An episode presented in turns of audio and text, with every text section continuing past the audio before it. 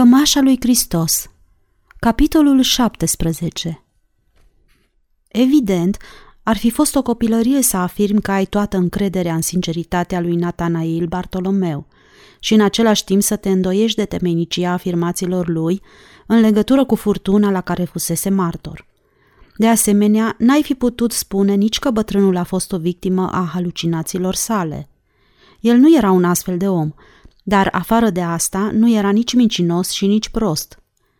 În conformitate cu ceea ce spunea el, în timp ce se așezase împreună cu Marcelus în grădinița lui de smochini, Isus liniștise o furtună dezlănțuită pe Marea Galilei.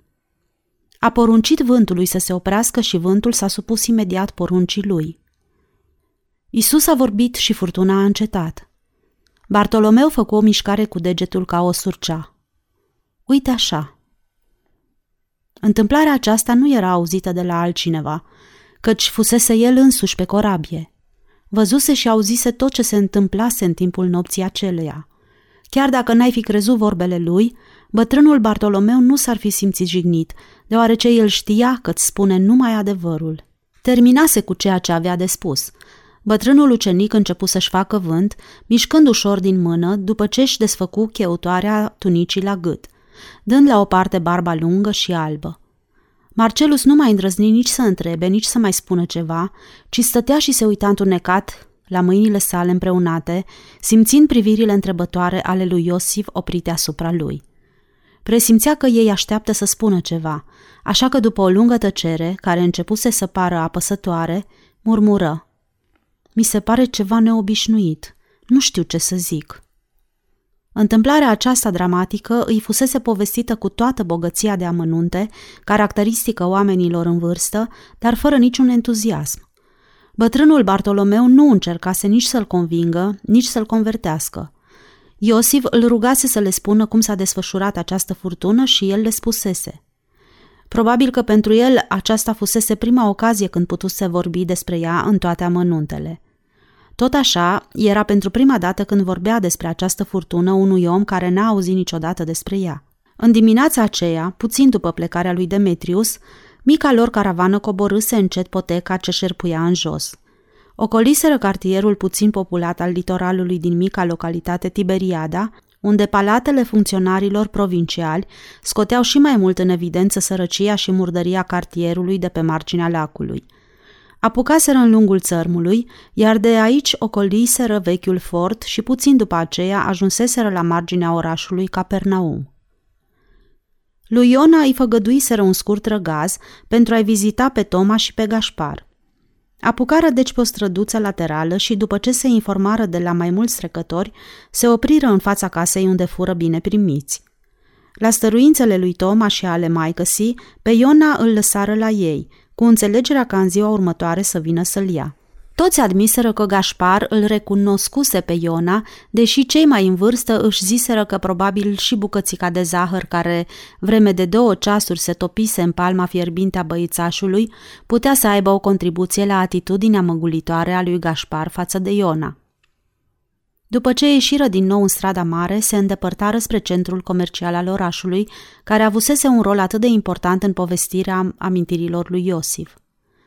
Se opriseră câteva clipe în fața casei în care stătea Lidia și Iosif propuse să-i facă o scurtă vizită, dar Marcelus stărui să renunțe, deoarece era aproape de amiază și vizita aceasta poate n-ar fi fost la locul ei.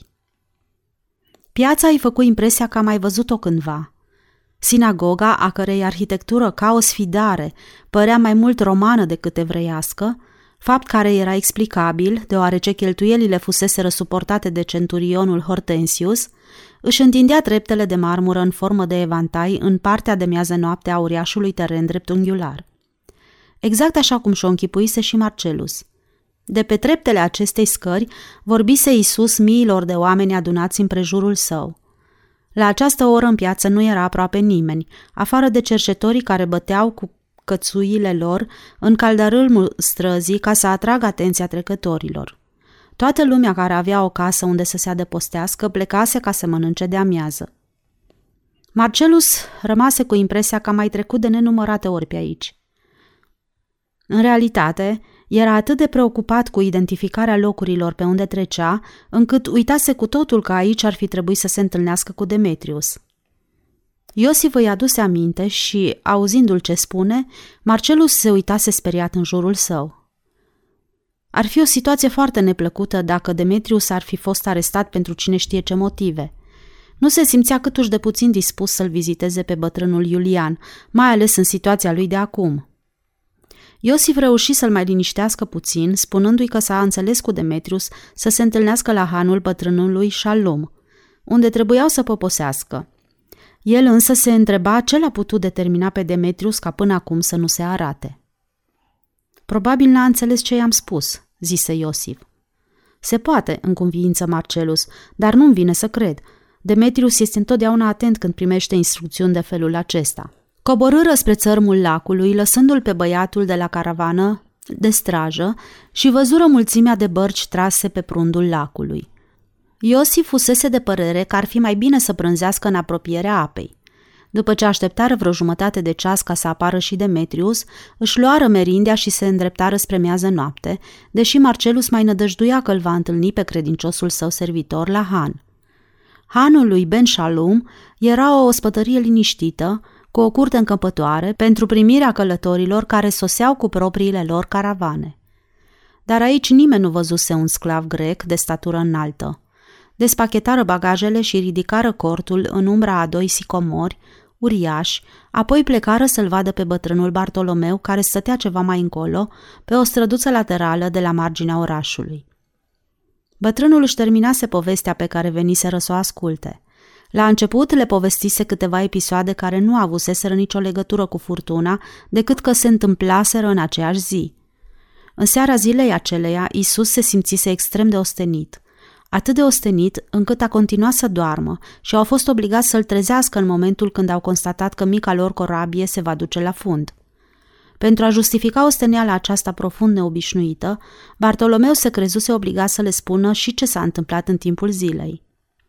Din când în când, în timpul acestei lungi povestiri, glasul slăbit și adânc al bărbatului devenea un fel de murmur stins și îți făcea impresia că Bartolomeu a plecat de lângă tine pentru a se reintegra în marea mulțime a oamenilor adunați pe țărmul deșert al lacului, o mulțime gălăgioasă, flămândă și obosită, care la urmă, impresionată de cuvintele învățăturii lui Isus, începe să se considere drept o mare familie, ai cărei membrii consimt să-și împartă hrana cu ceilalți.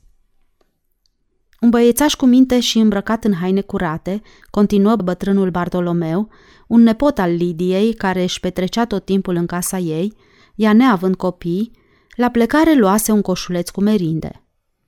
Apoi, trezindu-se pe neașteptate din reveria sa, Bartolomeu își aduse aminte de vizitatorii săi și începu să-i vorbească lui Marcelus despre vindecarea miraculoasă a acestei femei. Iosif nu făcu nicio încercare pentru a-i atrage atenția că tânărul roman este informat despre această întâmplare. După ce termină cu Lidia și Iair, a cărui fetiță fusese vindecată în aceeași zi, bătrânul revenise din nou la minunata întâmplare din deșert, când Isus hrănise mulțimea cu trei pâini și doi pești. Probabil că băiețașul se așezase la picioarele învățătorului, zise el, întorcând privirea în altă parte. Probabil că nu se mis- mișcase tot timpul de lângă el, deoarece, în momentul când Isus a declarat că va trebui să cinăm, el s-a ridicat în fața lui, ca și când ar fi ieșit din pământ, și a întins spre el coșulețul în care își avea merindea. Bartolomeu a avut nevoie de mult timp pentru a le putea povesti despre acest ospăț neobișnuit. Felul în care a frânt pâinea, împărțirea rezervelor puține pe care le aveau unor oameni cu totul străini, felul în care s-a purtat față de oameni în vârstă și față de copii, duioșia lui față de ei, că imediat după aceea ritmul povestirii lui să se accelereze. Răbufnel de vânt înghețat începuseră să scuture buruienile uscate din apropierea lor și din partea de miază noapte răsărit se apropiau nori grei de furtună. Făcând un gest larg cu mâna, le arătă cum norii negri începură să întunece cerul. În depărtări se auzea glasul stins al tunetului. Oamenii se ridicaseră în picioare și, adunându-și neamurile la oaltă, începură să alerge grăbiți. Toți se îndreptau spre casă. Întunericul cobora repede, Printre norii negri fluturau scăpări de fulgere și vântul tulbura apele lacului, repezind valurile furișate spre țărmul pârjolit de dogoarea soarelui. Filip a fost de părere să se îndrepte spre satul Betsaida, care se găsea la o depărtare de două mile.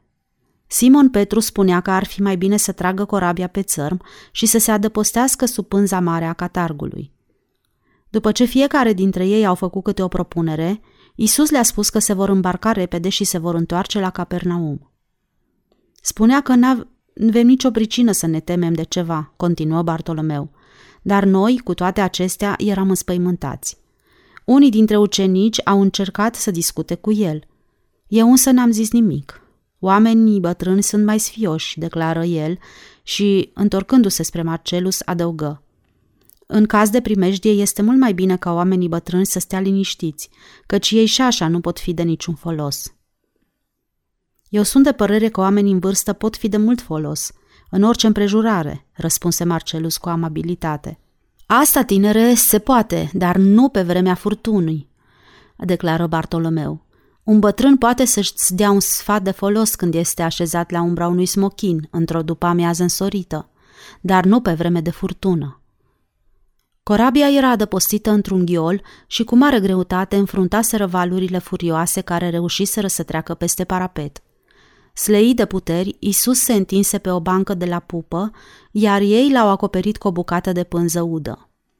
Punând mâna pe vâsle, ucenicii au reușit să scoată corabia în larg, dar după aceea au fost obligați să coboare de pe catarg pânza pe care o întinseseră, deoarece furtuna începuse să se dezlănțuie cu toată furia. Niciunul dintre ei n-avusese ocazia să se găsească în larg pe vreme de furtună.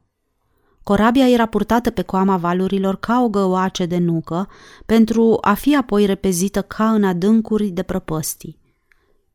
Potopul apelor răscolite se repezea asupra lor, smulgându-le uneori vâslele din mână. Coca corăbiei se umplea de apă văzând cu ochii. Renunțaseră la orice încercare și la vâsle nu mai trăgeau decât patru inși. Ceilalți scoteau apa care totuși creștea mereu și amenința să-i acopere. Isus continua să doarmă liniștit. Iosif interveni în povestirea lui Bartolomeu când acesta făcu o pauză și șterse fruntea de sudoare, ca și când și-ar fi adus aminte de efortul uriaș din noaptea aceea, când golea apa din corabie cu o găleată și începu să-și facă vânt cu o frunză de palmier. Probabil te-ai gândit că Isus ar trebui să se ridice de pe laviță și să vă dea o mână de ajutor – întrebă Iosif și zâmbi înveselit. Obrazul moșneagului tresări din pricina bărerilor de rău. De, probabil unii dintre noi ne-am gândit că după ce ne-a băgat în de asta, n-ar strica să pună și el mâna pe o găleată și să ne ajute. Evident, adăugă el grăbit. Nimeni nu era în stare să mai judece cu mintea liniștită. Furtuna a început să ne zguduie cumplit și ne găseam între moarte și viață. Iar noi toți eram sleiți de puteri și cu membrele paralizate de un fel de osteneală care te face să respiri șuierând și să simți arsuri pe gât. Apoi l-ați strigat ca să se trezească, zise Iosif nerăbdător. Da, l-am strigat, zise moșneagul și se întoarse spre Marcelus. M-am apropiat de el și l-am trezit. Învățătorule, am țipat eu, corabia se duce la fund, ne vom înneca. Nu te interesează? Bătrânul își propti bărbia în piept și oftă îndurerat. Eu sunt cel care a spus învățătorului vorbele acestea. După o clipă de tăcere, Bartolomeu ofta adânc și continuă. Isus s-a trezit și s-a ridicat în picioare și a întins brațele lungi și puternice, apoi și-a trecut degetele prin părul ud. Nu s-a speriat?" întrebă Marcelus. Isus nu se speria niciodată, ripostă Bartolomeu nemulțumit. S-a ridicat și s-a îndreptat spre partea dinaintea corăbiei, mergând prin apă, cu brațele ridicate în aer, ca să-și păstreze echilibrul, până a ajuns la catargul principal. Urcându-se pe scara grosolană de lemn, a rămas o clipă ținându-se cu un braț de catarg. Apoi a ridicat amândouă brațele în sus, s-a uitat la valurile ce se încălecau unul peste altul și a început să vorbească. Dar glasul lui nu era răstit – noi ne uitam la el înspăimântați. Nu vorbea cu glas răstit sau poruncitor, ci domol, întocmai cum ai vorbi cu un animal speriat. Liniște, liniște, repeta el, domolește-te. Felul în care vorbea Bartolomeu reușise să-l facă pe Marcelus să aștepte cu respirația tăiată și să-și simtă bătăile inimii speriate.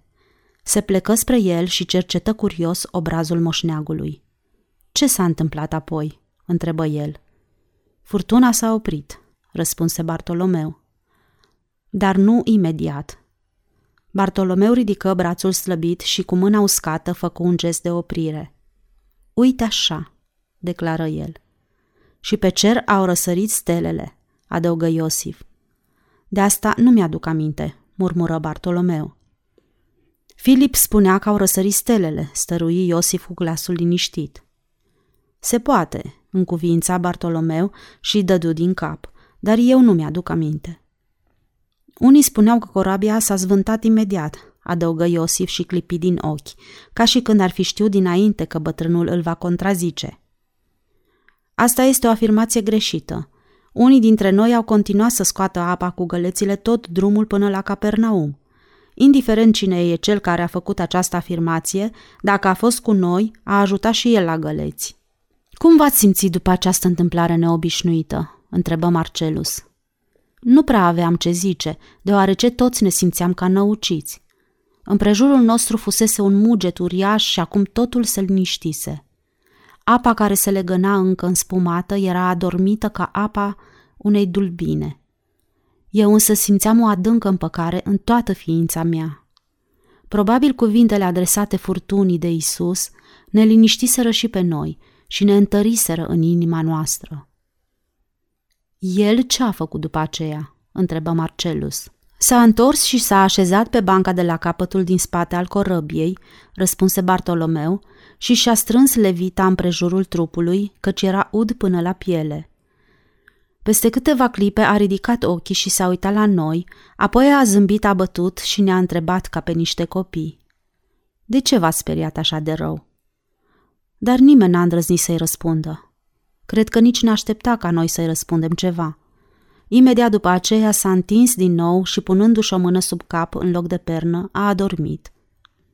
Ești sigur că a adormit?" întrebă Iosif. Nu, dar stătea foarte liniștit și cu ochii închiși. Probabil se gândea la ceva.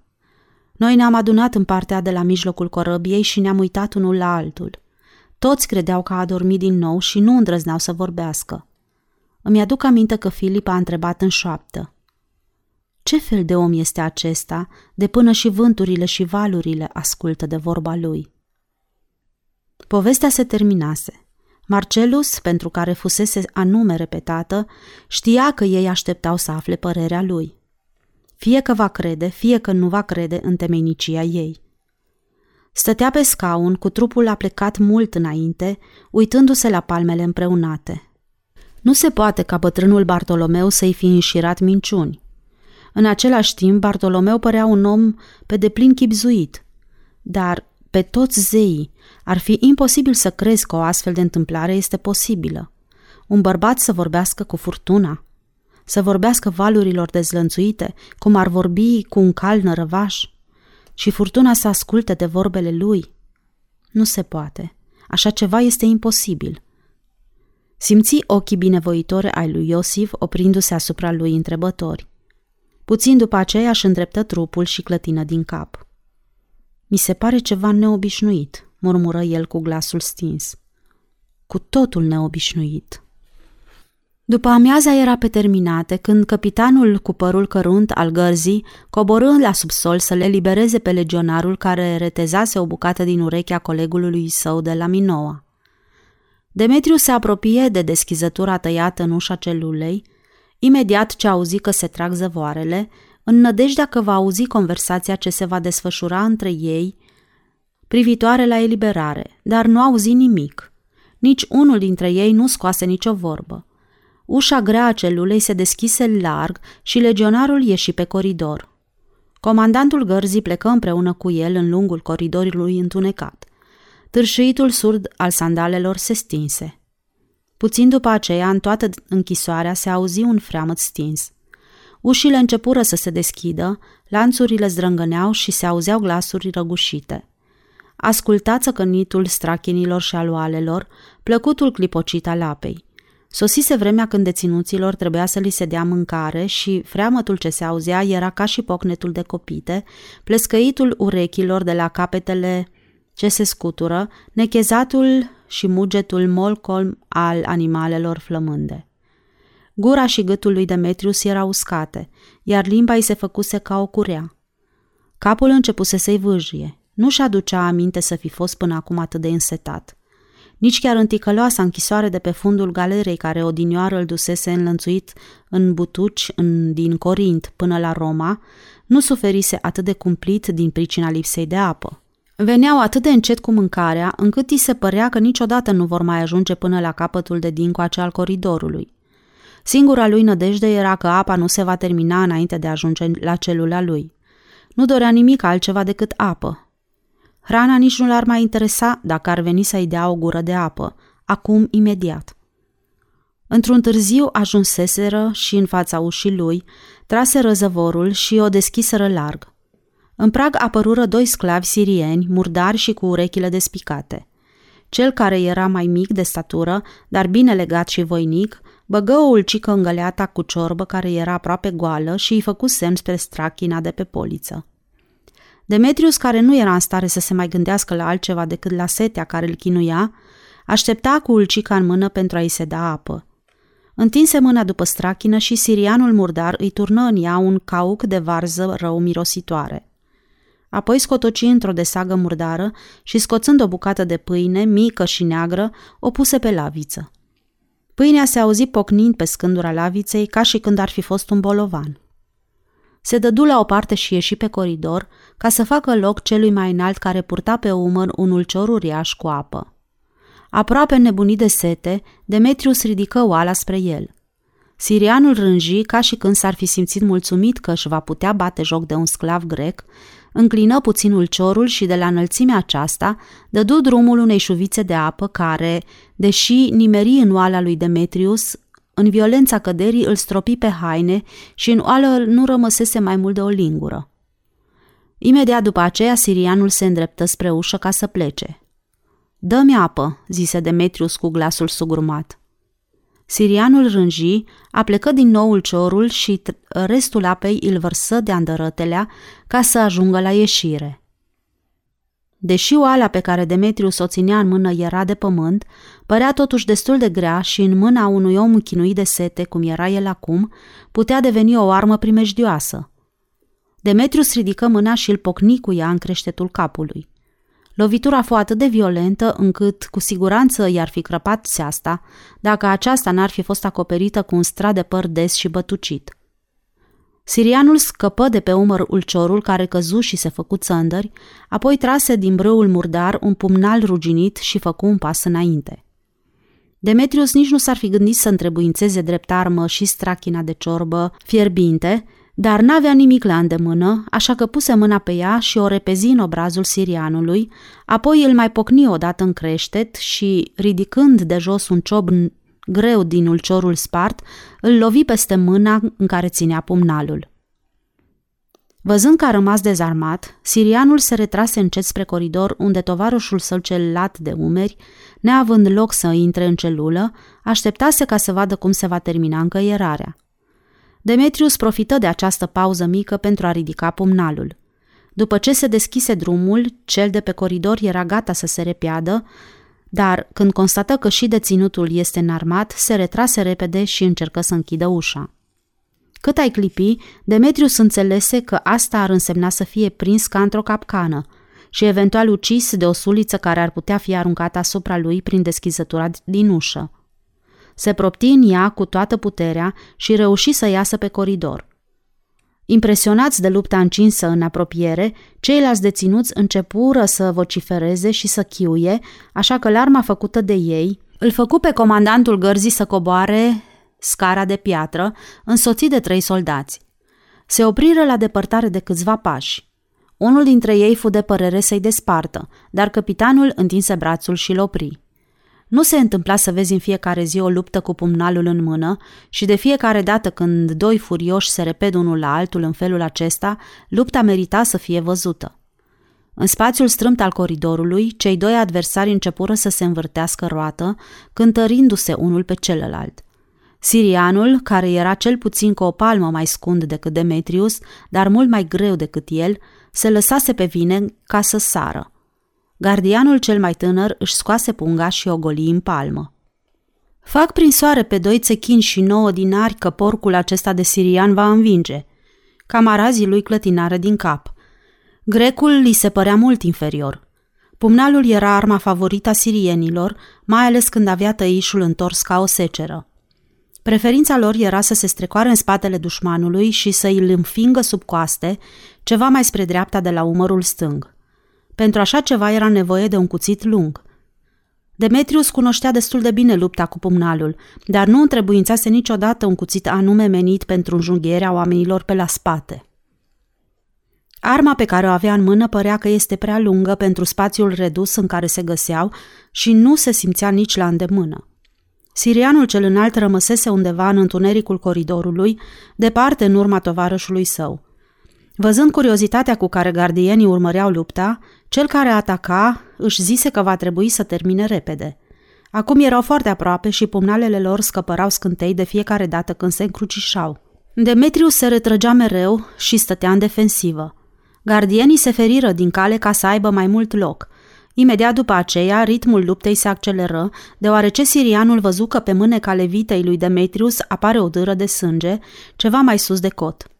Nu trecu mult și pe dosul mâinii sirianului se văzu o crestătură adâncă. Își scutură repede brațul ca să îndepărteze sângele, dar mișcarea lui nu fu destul de promptă. O lovitură se opri pe claviculă în imediat apropiere a carotidei. Făcu un pas înapoi. Demetrius îl urmări de aproape, încercând să profite de acest avantaj și îl mai răni odată cu aceeași mână. Păzea, grecule!" strigă comandantul. Sirianul cel înalt care stătuse în fundul coridorului se aplecă subit și ridică un ciob al urciorului spart pe care se pregătea acum să-l arunce în capul lui Demetrius. Acesta se lăsă numai decât pe vine și ciobul îi trecu zbârnâind pe lângă ureche. Ajunge!" strigă comandantul din nou și apucându-l pe Demetrius de umăr, îl dădu la o parte. Cei trei gardieni ridicară lăncile, gata să le arunce. Ieșiți afară, ticăloșilor!" porunci comandantul. Sirienii nu îndrăzniră să se împotrivească, iar cel mic de statură aruncă pumnalul însângerat, luând-o în lungul coridorului, escortat de gardieni. După ce ajunseră în coridorul de la parter, capitanul ieși cu ei în curte. Aici aduseră apă și după ce spălară rănile combatanților, le legară provizoriu. Demetrius puse mâna pe un ulcior de apă și sorbi adânc. Tăietura pe care o avea pe braț era adâncă și dureroasă și lustura și julitura de pe tâmplă unde fusese scrijelit de ciobul urciorului aruncat de sirianul cel înalt, dar acum, după ce și-a stâmpărase setea, nimic nu-l mai putea interesa. Capitanul dădu ordin să-l urmeze și intrară din nou în pretoriu, iar de aici urcară o scară de marmură și ajunseră la etajul de sus. Santinela informă gardianul din fața unei uși impunătoare că Namius, capitanul gărzii, ar vrea să vorbească cu legatul. Acesta dispăru, apoi se întoarse numai decât să le facă semn. Grupul intră în sala impunătoare a pretoriului, luminată de opaițe uriașe ce atârnau din tavan de lanțuri meșteșugit lucrate. Rănile lui Demetriu zvâcneau, dar totuși nu era atât de grav rănit încât să nu-i vină să zâmbească în momentul când văzu scena ce se desfășura în fața ochilor săi. Paulus, așezat în fața lui Sextus, la masa uriașă și plină de sculpturi de pe stradă, ținea în mână ulcica de piele în care scutura zarurile. Prin urmare, Paulus, care fusese transferat în slujba de legat al fortului din Capernaum, își adusese și tovarășul de joc. Gardienii și deținuții se apropiară, conduși de două santinele în uniforme strălucitoare. Paulus ridică privirea plictisită spre ei, apoi își concentra atenția asupra jocului. Scutură zarurile și le dădu drumul pe tăblia poleită a mesei, apoi ridică din numeri. Sextus zâmbi, luă ulcica în mână, scutură zarurile și le dădu drumul ca după aceea să se uite la ele încruntat. Paulus începu să râdă și se propti de spătarul scaunului. Centurionul Sextus se întoarse spre cei care intraseră în sală. Ce s-a întâmplat, Namius?" Întrebă legatul și începu să caște. Sirienii l-au atacat pe deținutul acesta grec, stăpâne. Pentru ce l-au atacat? întrebă Paulus nemulțumit. Capitanul Namius spuse că nu știa exact ce se întâmplase, dar auzise că sirienii coborâseră la subsol pentru a împărți deținuților hrana și se încaieraseră cu grecul acesta care fusese adus astăzi. Vino mai aproape, grecule, zise Paulus și după ce se uită la el, făcu ochii mici ca și când ar fi încercat să-și aducă aminte de ceva. Demetrius făcu un pas înainte și se încruntă ca să-și poată stăpâni zâmbetul. Sextus se aplecă peste masă și murmură ceva. Ochii lui Paulus se luminară. Dădu apoi din cap și zâmbi nepăsător. Capitane, scoate deocamdată pe sirien din sală, porunci el. Vreau să vorbesc cu grecul acesta. Apoi așteptă până când gardienii ieșiră împreună cu sirienii. Ești rănit grav, Demetrius?" întrebă legatul cu bunăvoință.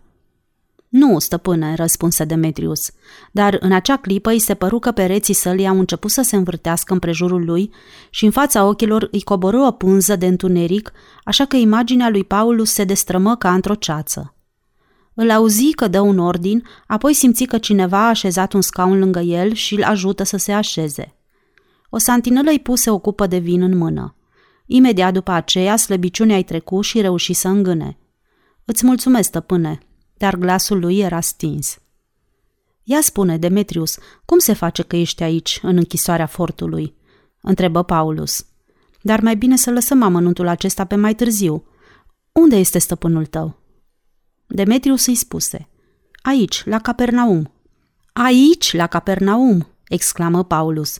Și ce l-a adus pe admirabilul nostru tribun Marcelus în tristul și evlaviosul nostru oraș? Stăpânului meu îi plac țesăturile făcute în Galileea. A cutreiera toată regiunea pentru a găsi astfel de obiecte. Paulus încruntă din sprâncene și se uită la Demetrius cu atenție. S-a vindecat, înțeleg, de cap. Da, stăpâne, s-a vindecat definitiv, răspunse Demetrius. Am auzit spunându-se... Paulus nu termină fraza, crezând că Demetrius o va completa – acesta, nefiind obișnuit să stea pe scaun în fața superiorilor săi, se ridică cu greutate în picioare. Vreme de câteva luni, tribunul a fost bolnav. Se simțea adânc deprimat. A plecat însă la Atena și acolo s-a vindecat. Spune, Demetrius, care este motivul că s-a simțit atât de deprimat? întrebă Paulus. Apoi, văzând că nu-i răspunde imediat, adăugă. Eu cunosc motivul. Da, stăpâne, răspunse Demetrius. Ceva s-a întâmplat cu el în momentul când la banchetul procuratorului a îmbrăcat cămașa aceea. Da, stăpâne, i s-a întâmplat ceva. Îmi aduc aminte. Efectul asupra lui a fost cu totul neobișnuit. Trupul îi se cutremura ca și când ar fi vrut să scape de această amintire. Și acum să revenim la tine. Pentru ce te-au adus aici? Demetrius îi explică în câteva cuvinte și când Paulus îl întrebă cum de au ajuns la încăierare, îi spuse că a cerut sirianului apă și acesta n-a vrut să-i dea. Chemați-l pe capitanul Namius, porunci Paulus. O santinelă ieși din sală și se întoarse aproape imediat cu gardienii și cei doi sclavi sirieni. Namius îi raportă felul în care s-a desfășurat încăierarea pe coridorul închisorii. I-am oprit imediat ce am văzut că unul dintre sirieni pune mâna pe un ciop din ulciorul de apă și l aruncă asupra grecului. Scoate-l în curte și poruncește să-i tragă 39 de bice, zise Paulus. Pe porcul celălalt bagă-l în arest și dă mâncare pe spongi, ca să nu se îngrașe. Dar cu grecul ce să fac, stăpâne? întrebă Namius. Dul să se culce și cheamă felcerul să îngrijească rănile. Namius dădu un ordin și gardienii plecară cu ceilalți doi. Acum pot să plec, stăpâne?" întrebă Demetrius. Da, împreună cu capitanul. Sau mai zăbovește. Tu, Namius, poți pleca. Te voi chema mai târziu. Paulus se uită după el până când ajunse la ușă, apoi privi în largul sălii și adăugă. Puteți să plecați toți. Tot așa și tu, Sextus, adăugă el, întorcând capul spre acesta. Vreau să vorbesc cu Demetrius între patru ochi. În drumul de întoarcere la Han, nu schimbară aproape nicio vorbă. Iosif se gândea la ceva și părea ușurat, ca și când convorbirea avută în timpul după amiezii cu Bartolomeu ar fi contribuit la înviorarea lui, așa că mergea cu pași întinși. Cât despre Marcelus, El se simțea impresionat și tulburat de povestea pe care i-o spusese bătrânul ucenic al lui Isus. Până acum nu-și putuse face o idee limpede în legătură cu acest Isus, despre care bătrânul Bartolomeu îi spusese. Pe omul acesta l-am auzit vorbind cu furtuna și cu valurile, care l-au ascultat. Deși el ar fi fost dispus să elimine această afirmație ca pe ceva imposibil – dar dovezile despre puterea neobișnuită a lui Isus se îngrămădeau una după alta și îi se confirmau din toate părțile. Pașii se domoleau pe măsură ce gândurile îl răscoleau tot mai adânc, așa că Iosif, care își dădea seama de starea lui, se întoarse spre el, zâmbi îngăduitor și apucă înaintea lui. Partea cea mai grea în toată afacerea asta era că, de vreme ce ai admis că în afirmațiile auzite ar putea să fie și un sâmbure de adevăr, ar fi fost lipsit de judecată să fixezi o limită până la care să poți merge cu încrederea. Ar fi fost o copilărie să afirmi, da, cred că Isus a săvârșit această faptă extraordinară, dar nu cred că a săvârșit-o pe cealaltă. Unele dintre faptele lui puteau fi explicate cu ajutorul judecății sănătoase, cum ar fi de pildă povestea naivă pe care i-o spusese Harif în legătură cu nunta din ziua aceea. Nu era greu să-ți o explici. În același timp, trebuia să ții seama și de efectul prezenței lui Isus asupra nuntașilor care îl iubeau, îl admirau și aveau încredere în el. Nu oricine ar fi fost în stare să dea apei aceleia gust de vin. Dacă prefacerea apei în vin ar fi fost singura dovadă despre puterea neobișnuită a lui Isus, amănuntul acesta n-ar mai reprezenta o problemă. Dar mai era și constatarea neașteptată a lui Miriam, care și-a dat seama că poate cânta. Această constatare o făcuse în aceeași zi cu întâmplarea din casa lui Harif. În cazul când acceptai temenicia întâmplării cu Miriam, ori de data asta nu te puteai îndoi, căci dovada era evidentă, atunci tot așa puteai crede și minunea întâmplării din casa lui Harif. Afară de asta, nu trebuia uitat nici felul în care fusese hrănită mulțimea aceea compusă din 5.000 de oameni. Puteai să-ți o explici cu ușurință și pe aceasta, datorită apelului adresat de Isus oamenilor, când le spusese că toți sunt frați și fac parte dintr-o singură familie.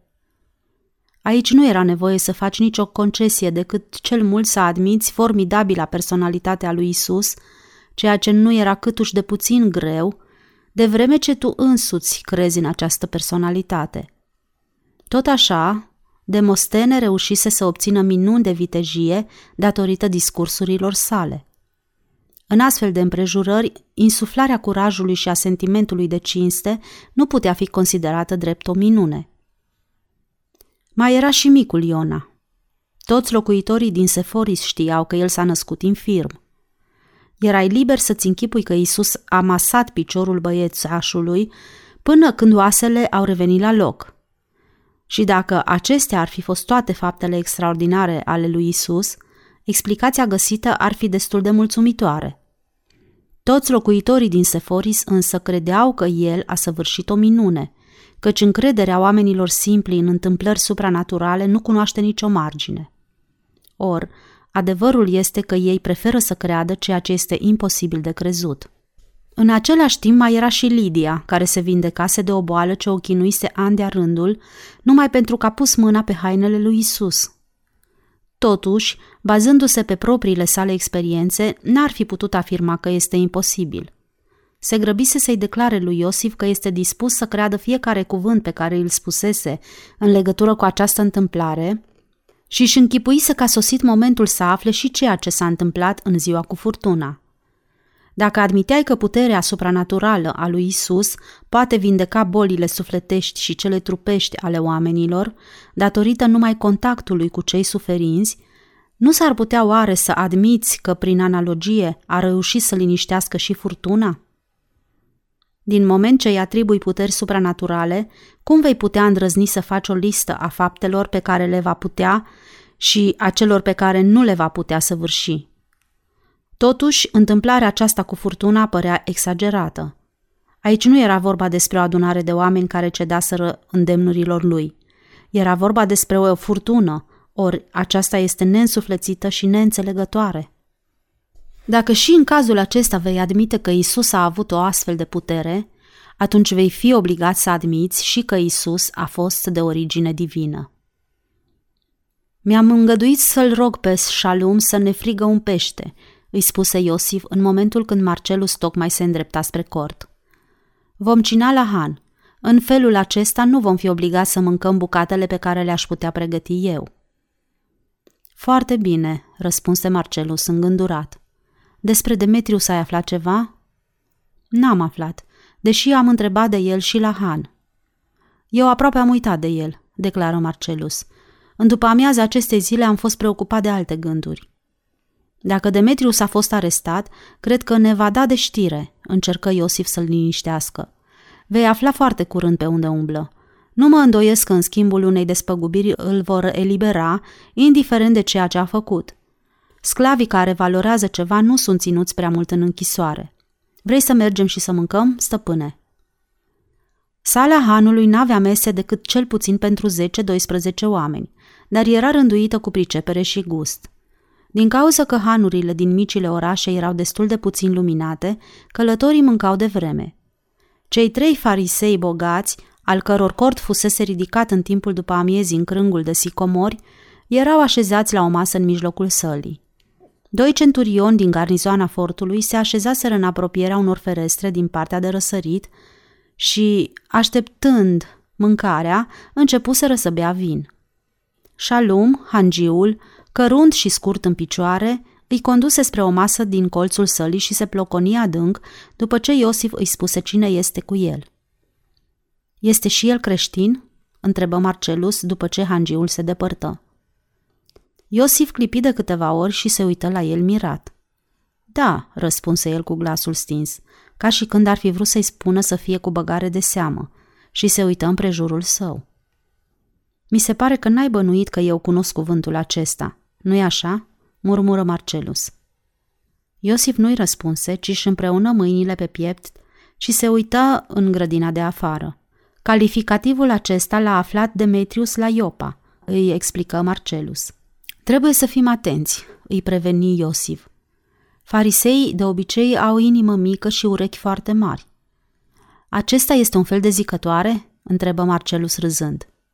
Da, răspunse Iosif, dar nu una pe care ai putea o repeta în gura mare, și frânse una din pâinile mici așezate pe masă. Apoi adăugă cu glasul ceva mai ridicat.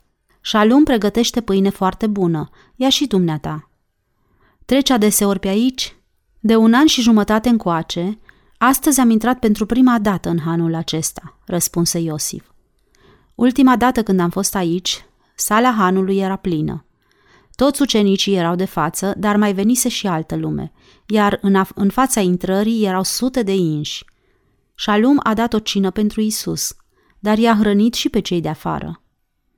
Care va să zică pe vremea aceea nu trebuia să vă ascundeți? Nu, pe vremea aceea nu era nevoie. Preoții începuseră să uneltească împotriva trecerii de care se bucura Isus în fața poporului, dar încă nu se arătau pe față împotriva lui. Mi se pare straniu, zise Marcelus, că atâta vreme cât Isus a fost în viață și reprezenta o amenințare pentru interesele preoților, nimeni nu încerca să păstreze faptele lui în secret. Iar astăzi, când este plecat și mort, nu poți vorbi despre el decât în șoaptă.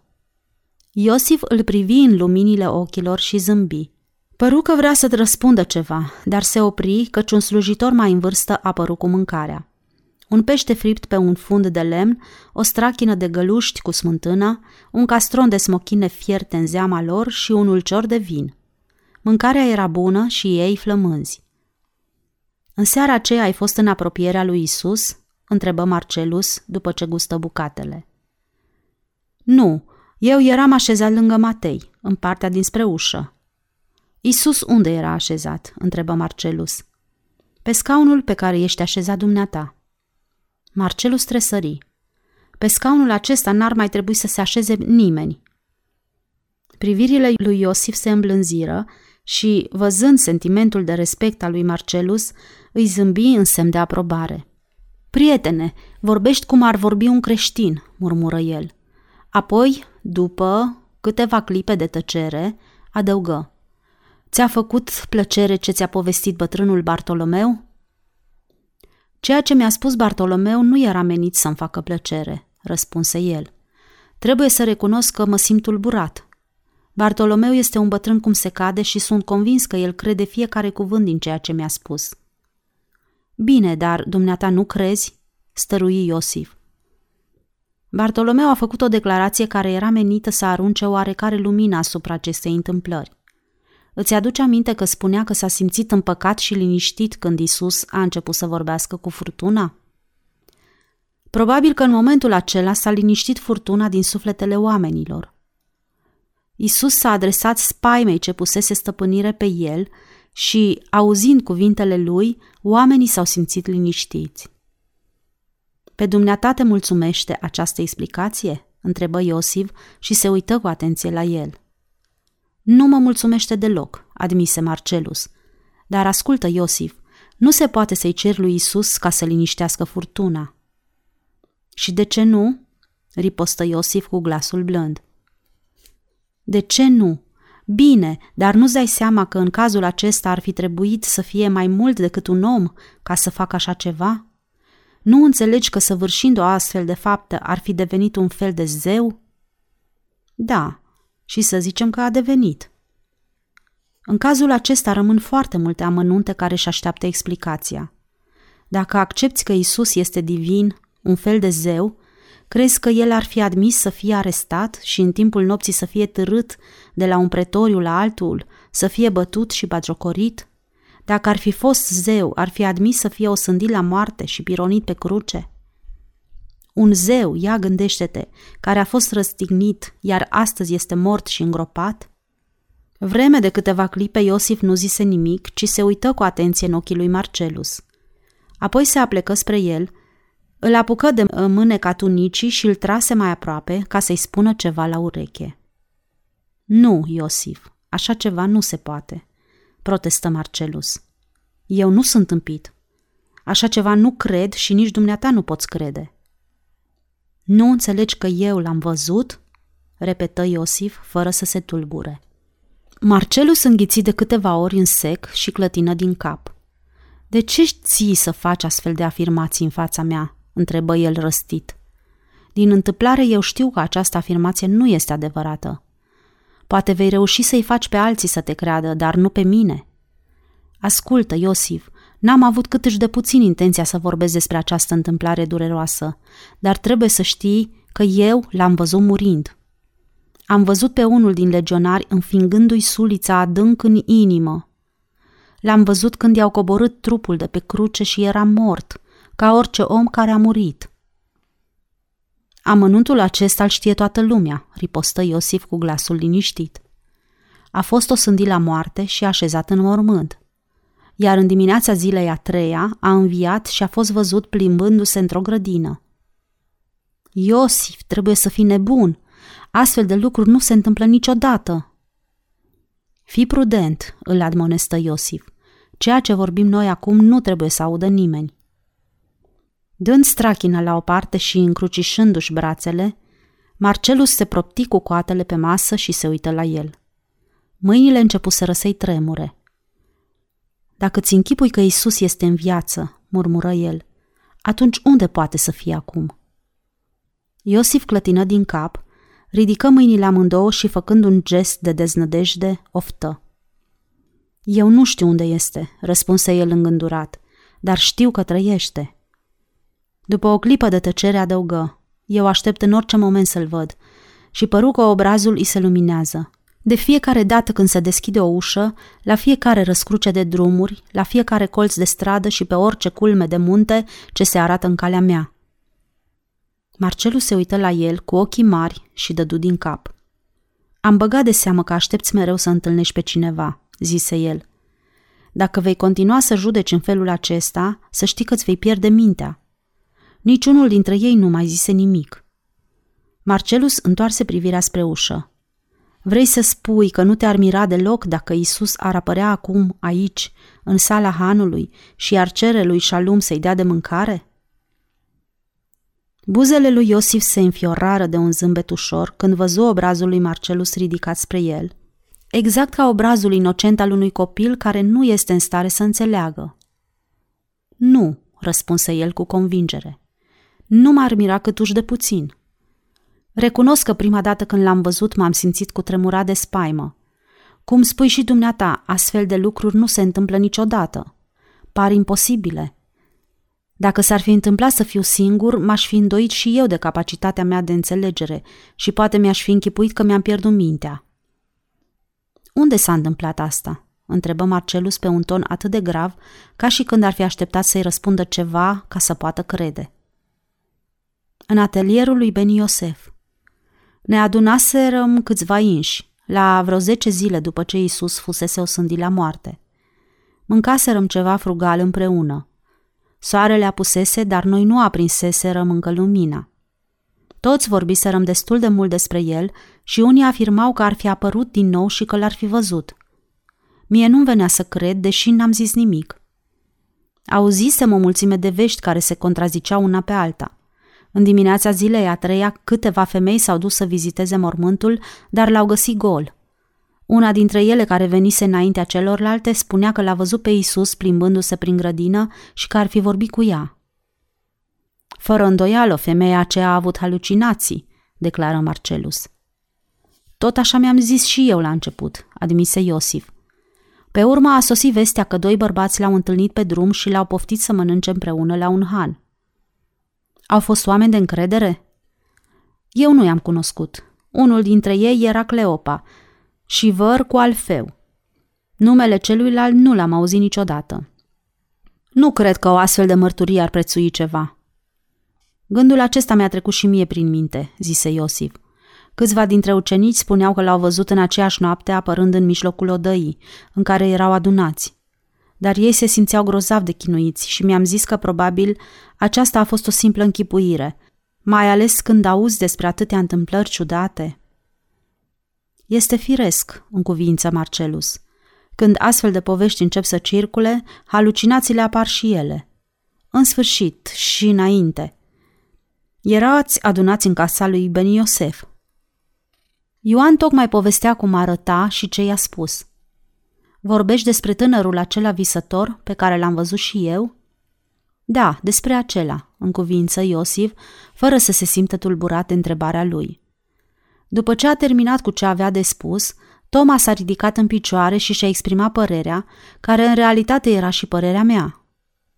Nu cred niciun cuvânt din tot ce mi-ai spus, protestă el – și nici nu voi crede până în ziua când îl voi vedea cu ochii mei și voi pipăi cu mâinile mele rănile de pe trupul lui. Asta înseamnă că nu i-a lipsit îndrăzneala, declară Marcelus. Ioan s-a simțit jignit de vorbele lui? Eu nu știu dacă s-a simțit jignit sau nu, răspunse Iosif îngândurat, dar n-a avut nici vreme să ne spună că este jignit. Isus a apărut în fața ochilor noștri și s-a oprit în picioare alături de Toma. Nu se poate, Iosif. Ba da, și pe buzele lui tremura același zâmbet îndurerat pe care toți îl cunoșteam atât de bine. Arăta ca un spectru? Nu, dar părea mai slăbit. Se putea vedea că trecuse prin multe chinuri. Pe frunte îi se vedeau urmele prelungi ale rănilor pricinuite de ghimpi cu nunii de mărăcini. A întins mâinile spre Toma. V-ați adunat cu toții împrejurul lui?" întrebă Marcelus cu greutate, căci își simțea gâtul uscat. Nu, mi se pare că toți am rămas înmuriți. Cred că n-aș fi fost în stare să mă mișc, chiar dacă aș fi încercat. S-a făcut o tăcere adâncă și Isus a ridicat palmele mâinilor spre Toma și a zâmbit. Pipă ele, a zis el cu glasul blând. Toma se simțea adânc umilit și, acoperindu-și fața cu mâinile, a început să plângă ca un copil. Sala hanului se golise și întunericul coborâse. Shalom se apropie de ei și îi întrebă dacă mai poate servi cu ceva. Marcelus tresări speriat de cuvintele lui și reveni la realitate. Am povestit prietenului meu câte ceva despre Isus, declară Iosif. Da, da, în cuvință, Shalom, Într-un rând, când mi-a făcut cinstea să treacă pragul casei mele, a stat pe scaunul acela pe care ești așezat acum dumneata, stăpâne. În timpul cinei nu s-a ridicat în picioare ca să spună ceva? întrebă Marcelus. Ne-a spus o parabolă, răspunse Shalom. Cineva dintre cei de față a întrebat ce înțelege când vorbește despre aproapele meu, cum scrie și în legea noastră. Isus a început să ne spună despre un bărbat care plecase din Ierusalim până la Ierihon. Drumul acesta era primejdios și fiind atacat de beduini, aceștia i-au luat hainele, l-au jefuit și l-au rănit, lăsându-l aproape mort la marginea drumului. Puțin după aceea a apărut un preot, dar a trecut pe lângă el, deși îl văzuse, și și-a continuat drumul. A venit apoi un levit care s-a oprit și s-a uitat la el, dar și acesta și-a văzut de drum. La urmă a apărut un samaritean. Despre oamenii aceștia, stăpâne, noi nu prea avem păreri bune. Și după ce a legat rănile omului, l-a luat pe măgarul său și l-a dus la un han. Care dintre acești oameni poate fi aproapele pentru cel care fusese atacat de tâlhari? a întrebat Isus. Cred că răspunsul n-a fost prea greu de dat, zise Marcelus.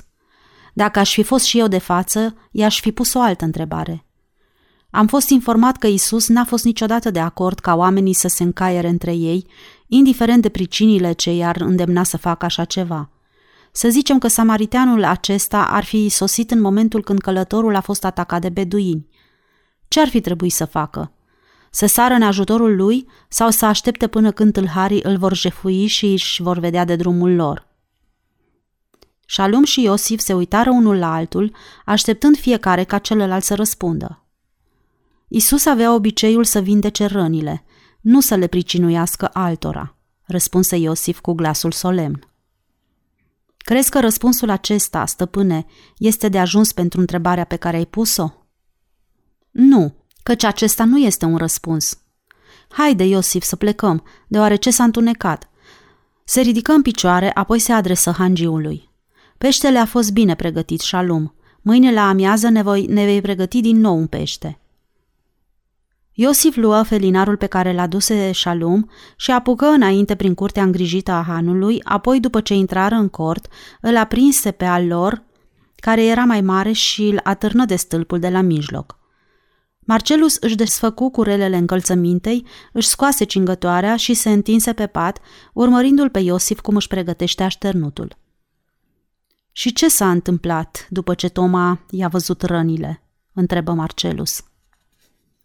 Beni Iosef a umplut o strachină de ciorbă și a întins-o lui Isus, răspunse Iosif și se așeză pe marginea patului.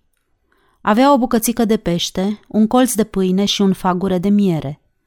Isus le-a luat din mâna lui și a început să mănânce.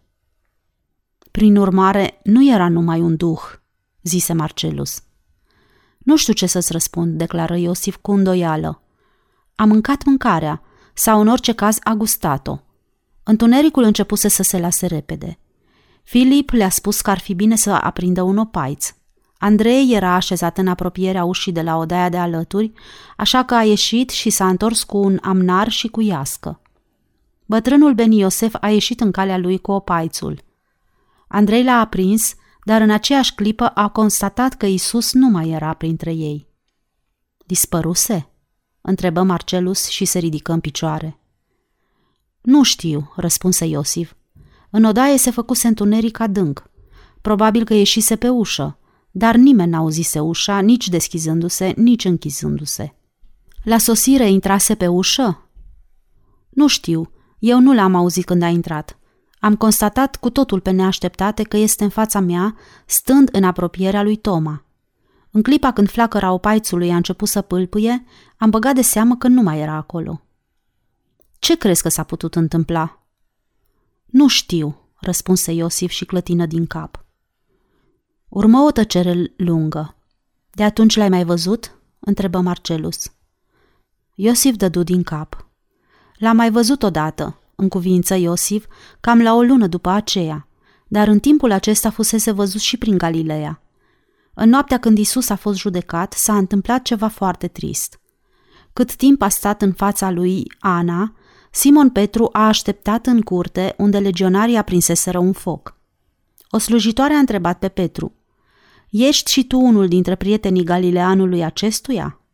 Și Petru s-a lepădat de el, răspunzându-i, Nu-l cunosc. Eu mi-am închipuit că Petru este conducătorul ucenicilor lui Isus, zise Marcelus. Tocmai asta este partea tristă. De obicei, Petru era o fire îndrăzneață și nu se ferea de primejdie. În noaptea aceea însă purtarea lui n-a fost așa cum ar fi trebuit. A urmat convoiul din depărtare când l-au scos pe Isus și l-au dus la palatul procuratorului, iar el a așteptat pe cealaltă margine a străzii cât timp a durat judecata. Nu știu unde a plecat după ce s-a pronunțat o sânda și legionarii s-au îndreptat cu Isus spre Golgota. Tot așa nu știu unde și-a petrecut noaptea și ziua următoare – L-am auzit vorbind despre ceea ce s-a întâmplat și se simțea chinuit de remușcări, așa că s-a întors acasă. Prin urmare, Petru n-a fost de față când ucenicii și-au închipuit că l-au văzut pe Isus. N-a fost, dar Isus le-a spus să-l informeze și pe Simon Petru. Isus știa că Simon Petru s-a lepădat de el? Firește că știa. Tocmai de aceea ținea ca el să fie informat că totul este în ordine. Ziua următoare, frații Zevedei și Toma au luat hotărârea să-l însoțească pe bătrânul Bartolomeu până acasă. L-au ridicat pe spinarea unui măgăruș și au plecat cu el în Galileea, unde l-au întâlnit pe Petru, care se zbuciuma din pricina părerilor de rău. I-au spus și lui ce s-a întâmplat. A vrut să se întoarcă în cea mai mare grabă la Ierusalim, dar ei l-au sfătuit să mai aștepte, deoarece se răspândise știrea despre reapariția lui Isus și preoții îi scodeau în toate părțile. Dugheana lui Beni Iosef era supravegheată.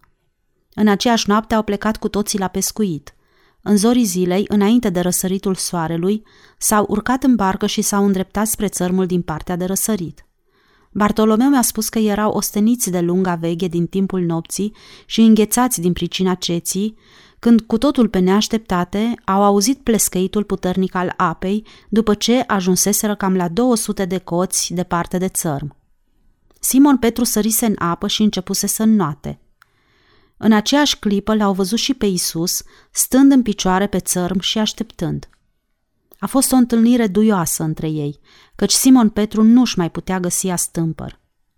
Și ce s-a întâmplat după aceea? întrebă Marcelus nerăbdător. A dispărut din nou ca și rândul trecut? N-a dispărut numai decât. Au pus o oală la foc pe marginea apei și au fiert pește. Au stat cu el și au vorbit vreme de un ceas, acordând cea mai mare atenție lui Simon Petru. Despre ce au vorbit? Despre obligațiile pe care le vor avea și despre răspândirea învățăturilor lui. Le-a făgăduit că va reveni din nou, dar nu le-a spus ziua și ceasul. Vor trebui să aștepte și să stea de veghe. După ce au mâncat, unul dintre ei a propus să meargă împreună la Capernaum. Ridicaseră barca pe țărm și, apropiindu-se de ea, au început să se opintească pentru a-i da drumul în apă. Toți intraseră în apă, afară de Isus care rămăsese pe țărm. Bartolomeu era în partea din apoi a bărcii și se străduia să întindă o pânză pe catarg. După ce au trecut peste parapetul bărcii, s-au întors în partea unde rămăsese Isus, dar el nu mai era pe țărm. Dar mai târziu a apărut din nou? Ultima dată când a apărut am fost și eu de față, declară Iosif. Asta s-a întâmplat pe vârful unui munte din Iudea, la vreo câteva mile spre miază noapte de Ierusalim. Nu trebuie să uit să spun că în vremea aceea ucenicii și prietenii lui Isus erau supravegheați de aproape. Când se întâmpla să ținem câte o adunare, nu ne puteam întâlni decât târziu noaptea și în locuri întunecoase. Cărturarii și fariseii de la templu aveau la îndemâna lor pe toți legionarii procuratorului pentru a supraveghea orice mișcare. Aici, în Galileea, Irod, Antipa și legatul Iulian dăduseră ordine să fie osândiți la moarte toți cei care vor fi auziți chiar numai pronunțând numele lui Isus. Credeau și ei că Isus a înviat? întrebă Marcelus. Probabil că nu credeau. Nu știu ce să zic, dar fără îndoială își dădeau seama că n-au reușit să-l înlăture. Își închipuiseră că poporul îl va uita foarte curând și se va întoarce din nou la vechile lui preocupări dar foarte curând au băgat de seamă că Isus pusese temelia unei mișcări care s-a adâncit. Nu înțeleg ce vrei să spui. Despre ce fel de mișcare este vorba? întrebă Marcelus. În primul rând, veniturile templului au scăzut în mod simțitor. Sute de oameni care aveau obiceiul să aducă jertfe nici nu mai intrau în sinagogile ale căror preoți îl persecutaseră pe Isus. Nu au avut loc niciun fel de tulburări și nici autoritățile nu recurseseră încă la violențe. Dar în toate târgurile din Iudeea, Samaria și Galileea, negustorii care își închipuiseră că se vor pune bine cu autoritățile, denunțându-i pe cei care erau adepți învățăturilor lui Isus, și-au dat seama că afacerile lor au început să meargă prost. Creștinii începuseră să se adreseze numai celor care făceau parte din mișcarea lor. Se vedea limpede că ei erau în legătură unii cu alții și că se întâlneau în taină. Puțin după aceea, s-a publicat un edict care oprea toate întrunirile adepților lui Isus. Astfel, am hotărât să nu ne mai întâlnim unul cu altul până când timpurile se vor mai liniști. Câți creștini puteau să fie pe vremea aceea în Ierusalim? întrebă Marcelus. Probabil vreo 10-12. Cam vreo 500, care s-au dat pe față. Într-o după-amiază, ca la cinci săptămâni după răstignirea lui Isus, Alfeu a venit la mine acasă și mi-a spus că Simon Petru a convocat o adunare. La o săptămână după aceea trebuia să ne adunăm pe vârful unui munte, departe de orice drum, într-un loc unde odinioară ne odihniserăm de multe ori când Isus se întâmpla să fie împreună cu noi. Știind că este primejdios să fim văzuți în mijlocul drumurilor, mai mulți împreună, am plecat separat. Era o dimineață senină. Când am apucat pe poteca ce șerpuia în lungul holdelor pentru a ajunge la locul de întâlnire, în lumina limpede a dimineții am văzut câțiva oameni care plecaseră înaintea mea, dar n-am putut recunoaște pe niciunul dintre ei, afară de Simon Petru, care era foarte înalt. După ce poteca a început să urce costiș, l-am ajuns pe bătrânul Bartolomeu, care se sprijinea în toiac și părea obosit. Făcuse drumul pe jos din Capernaum până la Ierusalim? Întrebă Marcelus mirat. Ca să facă drumul acesta a avut nevoie de o săptămână, răspunse Iosif. Dar părea că pentru el coasta muntelui va fi prea greu de urcat. L-am sfătuit să nu se mai străduiască, deoarece s-ar putea ca inima lui să nu reziste, dar n-a vrut să mă asculte. Așa că i-am întins mâna și ne-am continuat urcușul în lungul potecii, care la fiecare cotitură devenea tot mai grea. Din când în când îi vedeam pe ceilalți care se aflau departe, înaintea noastră și umblau răzlățiți. Ajunseserăm până la jumătatea coastei, când Bartolomeu s-a oprit și, întinzând toiagul, i-a spus Ia uită-te acolo, în vârful stâncii.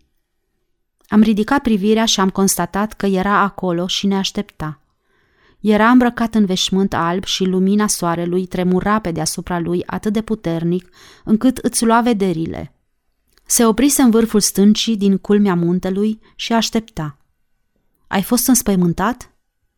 Nu înspăimântat, ci nerăbdător să ajung cât mai repede la destinație. Bartolomeu a stăruit să-l las singur. Spunea că va încerca să urce coasta fără ajutorul meu, dar el, bietul, era aproape mort de oboseală, așa că nu m-am mișcat de lângă el. Când am ajuns în sfârșit pe platou și am intrat într-un crâng, l-am văzut amândoi pe Isus cu brațele întinse în semn de binecuvântare. Ucenicii erau îngenunchiați împrejurul lui. Simon își acoperise obrazul cu palmele uriașe și își plecase fruntea, încât aproape atingea pământul. Bătrânul Bartolomeu era atât de slei de puteri, încât nu putea să mai facă un singur pas. A căzut în genunchi. Tot așa și eu, deși ne găseam la depărtare de cel puțin o sută de pași de ceilalți. Ne-am plecat frunțile în pământ. Glasul lui Iosif păru că se stinge, cu tremurat de emoție. Marcelus așteptă în tăcere ca să se reculeagă. Puțin după aceea, continuă Iosif, am auzit murmuri de glasuri și, când am ridicat privirea, am constatat că Isus nu mai este între ei.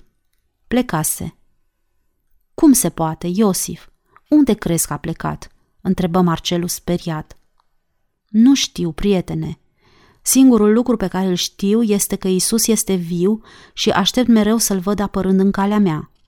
Uneori mi se pare că încep să devin conștient de prezența lui, ca și când ar fi în apropierea mea. Iosif încear- încercă să zâmbească și ochii erau plini de lacrimi. Senzația aceasta te face să fii cinstit și sincer, adăugă el. Nu te simți ispitit să înșeli sau să amăgești pe nimeni, nici să spui minciuni, nici să jignești pe cineva, când simți că Isus trebuie să fie în apropierea ta. Eu cred că nu m-aș simți deloc la îndemână, declară Marcelus, dacă aș fi mereu conștient că sunt supravegheat de o prezență invizibilă.